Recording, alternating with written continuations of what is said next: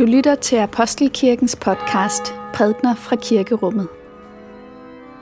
Find mere information på apostelkirken.dk.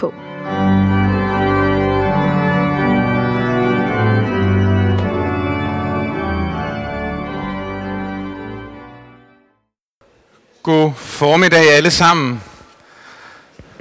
Det er gudstjeneste tid. Vi skal være sammen med hinanden, og vi skal være sammen med Gud. Vi skal bede, vi skal synge, vi skal lytte til ord, som kirken har lyttet til lige siden den blev til. Og det er godt at gøre i fællesskab, så godt du er her, så vi kan være sammen med hinanden. Titlen, jeg har givet på dagens gudstjeneste, er Hans liv er dit liv. Og vi er på det her tidspunkt i kirkeåret, hvor det næsten er pinse. Den af de store højtider, vi måske taler allermindst om, den kommer nemlig lige næste søndag. Og i den tekst, vi skal lytte til, jamen der taler Jesus om noget af det, som pinsen indebærer. Det, der skal ske, når ånden kommer. Vi skal både høre en gammel tekst fra profeten Joel og en tekst fra det nye testamente, der taler om det. Lad os alle bede. Herre, vi er kommet her for at møde din kærlighed og sandhed. Send os din helligånd og gør os åbne for, hvad du vil give os. Lad ordet slå rod i vores hjerter, så du lever i os, og vi bliver et i dig og tjener dig i alle ting. Amen. Og vi skal lytte til en tekst fra profeten Joel. I folderen står der vist 1-15, men det er nu altså kun de fem første vers, vi skal høre. Det skal ske derefter. Jeg vil udgyde min ånd over alle mennesker. Jeres sønner og døtre skal profetere. Jeres gamle skal have drømme. Jeres unge skal se syner.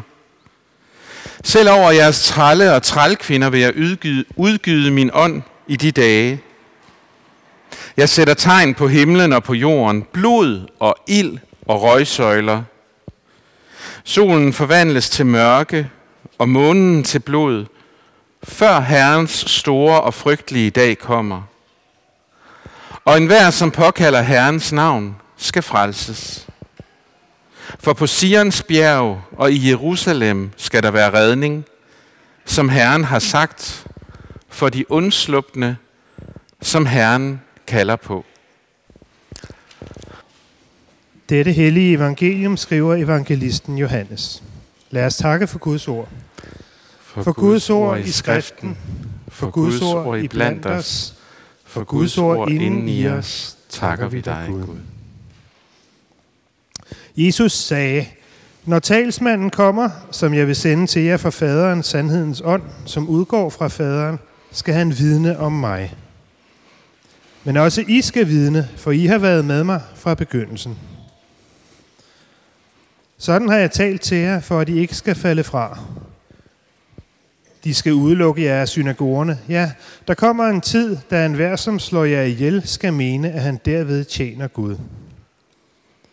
Og det skal de gøre, fordi de hverken har kendt faderen eller mig. Men sådan har jeg talt til jer, for at I, når den tid kommer, skal huske på, at jeg har sagt det til jer. Men jeg sagde det ikke til jer fra begyndelsen, fordi jeg var hos jer. Amen. Vi har to tekster i dag, som begge to øh, ser frem. Altså udgangspunktet for profeten Joel og for Jesus er, at der, der kommer til at ske noget. Der er noget, der kommer en gang. Når ånden bliver udgydt, som, som Joel siger det, eller som Gud siger det hos Joel, og når talsmanden kommer, som Jesus siger det, så sker der noget.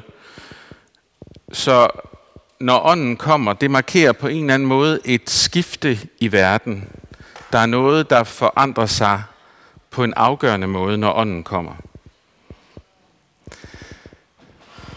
Ånden var hos Jesus.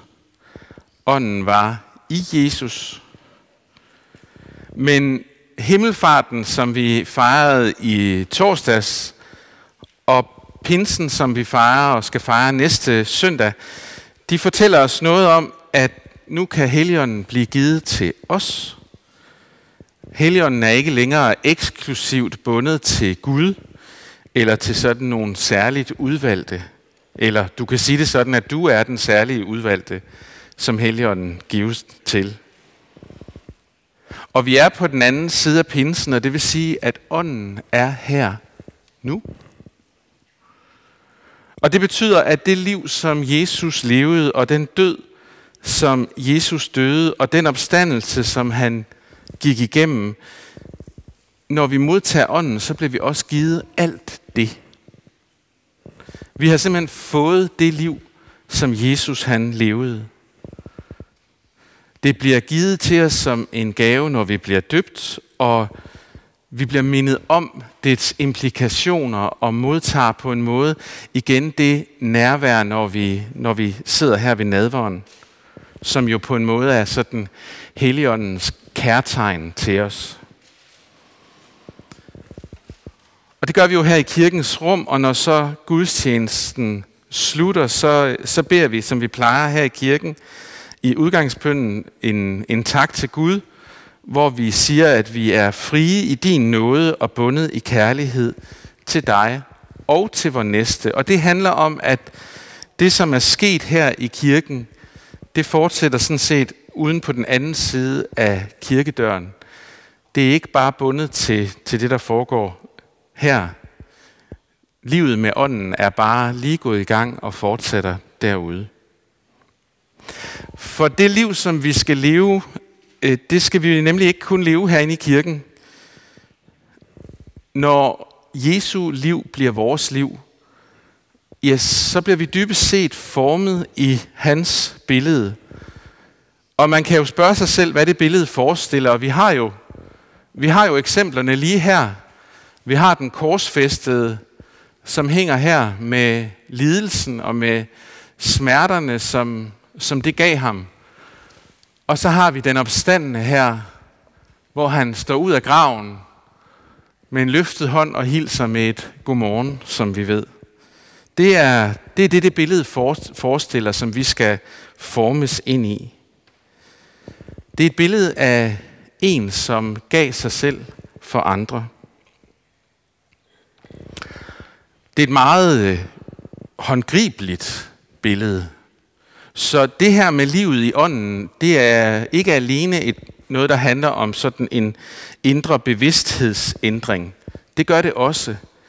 Men det handler også om at blive formet på en meget konkret måde. Det handler om, hvad vi gør med vores ord og med vores hænder og med vores penge og med vores tid. Og vi bliver formet, fordi det er Jesus, vores liv kommer til at lene, ligne, når vi opdager, at det liv, vi skal leve, det er det liv, som Jesus han lever i os. Og det er det, der sker, når ånden flytter ind i os og tager sin bolig i os. Og det tager vi så med ud af kirken og øh, ud i de dage, hvor vi er alle mulige andre steder henne end her, sagde præsten, som tit er her. Øh, fordi det er som sagt ikke kun her, men det er også på den anden side af kirkens dør, og på den anden side af kirkens fællesskab, at vi skal leve korsformede og opstandende liv. I tjeneste for mennesker og i tjeneste for Gud. Derud er det liv, som vi skal leve. Det liv, hvor vi er frie i Guds nåde og bundet i kærlighed til ham og til vor næste. Og det er det, som Helligånden hjælper os med. Og et aspekt ved Helligåndens komme til os, som Jesus fortæller sine nærmeste om, det er, at de så at sige skal gennemleve det liv, som Jesus har gennemlevet. Altså han kom, og han vidnede om Gud, og han betalte for det med sit eget liv. Og hans liv bliver også deres liv, når ånden bliver givet til dem. Ligesom Jesus viste mennesker Guds rige, så skal de gøre det. Men ligesom Jesus blev forfulgt og hånet og udelukket, ja, sådan skal de, der følger efter ham, altså også kunne komme til at, at opleve det. Øh, nogle af jer vil vide, at der lidt nede af Saxogade her, der er der et lille kloster, hvor der bor fire romersk-katolske nonner. I har måske set dem i gadebilledet med deres blå tørklæder, eller mødt dem forskellige steder i byen. For jeg tror egentlig, de har, de har ret travlt. Det er ikke sådan, de bare sidder dernede i deres kloster. De tilhører den orden, som hedder Jesus små søstre, og øh, det er en orden, hvor man ønsker at leve i bøn i en enkelt tilværelse blandt dem, i, som anses for at være blandt samfundets mindste. Og hvis I møder dem, så prøv at spørge dem, hvad det betyder. Det er nogle skønne mennesker. Det, som er deres ordens store eksempel, det er en øh, fransk trappistmunk, Charles de Foucault, som øh, døde som martyr i Algeriet efter at have arbejdet blandt det folkeslag, som hedder tuaregerne, med at give dem et skriftsprog. Og han skriver et sted sådan her om, om sit liv som en, der er fuldt efter Jesus. Der skriver han sådan her. Det er ikke muligt for os at elske Jesus uden at efterligne ham. Og et andet, skriver, der skriver han, et andet sted skriver han sådan her. Mit liv fortsætter fuldstændig på samme måde. Mere og mere skjult og stille. Jeg føler mig mere og mere gemt bort. Og jeg ser med glæde, at jeg forsvinder. Jeg ser med glæde, at jeg forsvinder. Det, som han beskriver, er, at han bliver selv mindre, og Jesus i ham bliver større. Og kærligheden til Kristus og kærligheden til næsten, de flyver på en måde sammen, flyder på en måde sammen, og at det liv, som han lever i hengivelse, bundet i kærlighed til Jesus og til næsten, det er et liv, hvor der er glæde, fordi glæden også er i forbindelse med selvforglemmelsen, med det at miste opmærksomheden på sig selv. Og alt det her har at gøre med det her med, at heligånden som kommer til os. Og man kan måske med rette sige, at det lyder ikke som sådan et meget glædeligt budskab, øh, når vi i dag bliver fortalt, at livet som Guds menneske i verden, det kan komme med en pris, hvor, det skal, hvor der skal blive mindre af os, og hvor vi kan opleve lidelse. Men det er jo det, Jesus siger til os i dag. Og at det er det, som ligesom evangelieteksten giver os i dag, det afslører nogle forskellige ting.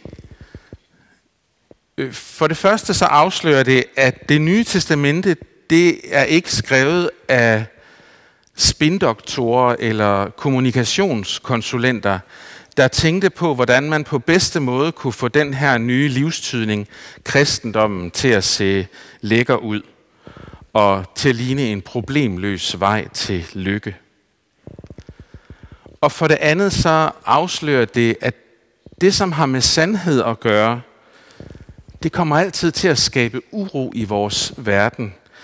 For det gør sandhed, når den kaster sit lys ind over løgne og ind over fortielser. Så bliver der uro.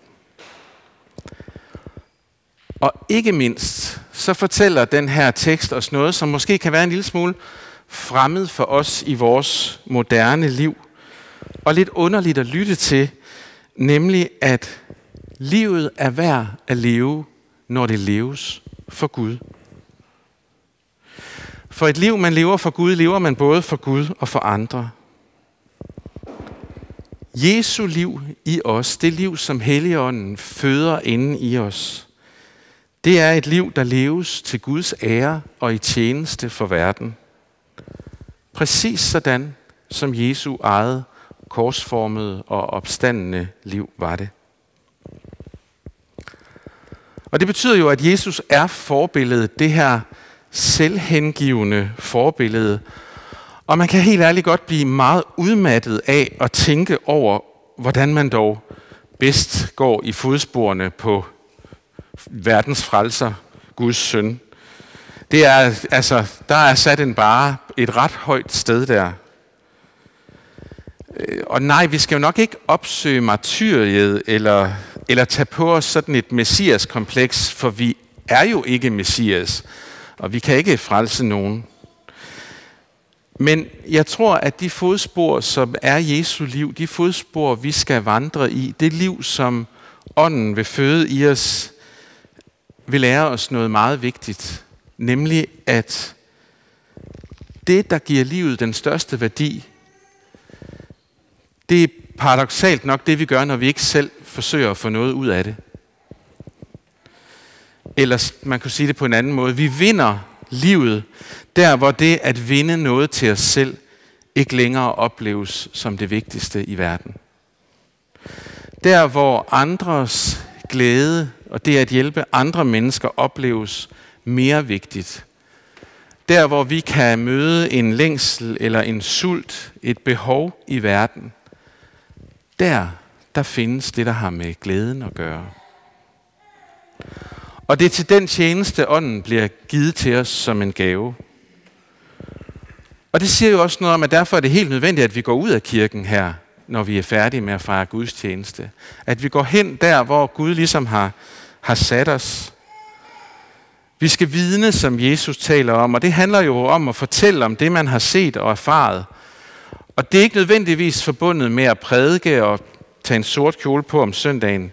Det er jo helt almindeligt at dele det, som øh, bringer os liv og håb. Og, øh, og det er at bruge de muligheder, som vi har for at give det liv og håb videre til andre mennesker. Og ja, det er en stor opgave. Og vi kan godt blive trætte, når vi tænker på den. Vi skal leve selvforglemmende og selvhengivende vi skal leve korsformet og vidne om den opstandende. Og helt ærligt, det er da også trættende at tænke på, at det er det, vi skal. Men der er noget vidunderligt, som vi ikke må glemme i det, og det er jo, at vi går i Jesu fodspor. At Jesus levede det liv, som han gjorde, netop fordi vi ikke altid når i mål med vores liv. At han gik i forvejen, netop fordi det ikke er sikkert, at vi selv når hen målet. Og det liv, som Jesus levede, den død, som Jesus døde, og den opstandelse, som han gik igennem, den har han allerede givet til os.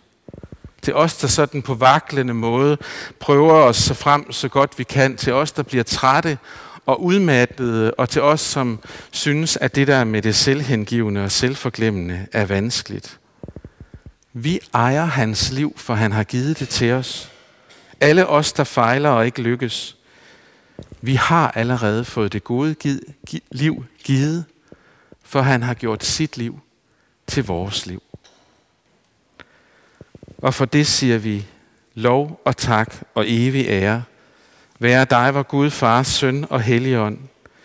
Du som var, er og bliver en sand treenig Gud, højlovet fra første begyndelse, nu og i al evighed. Amen.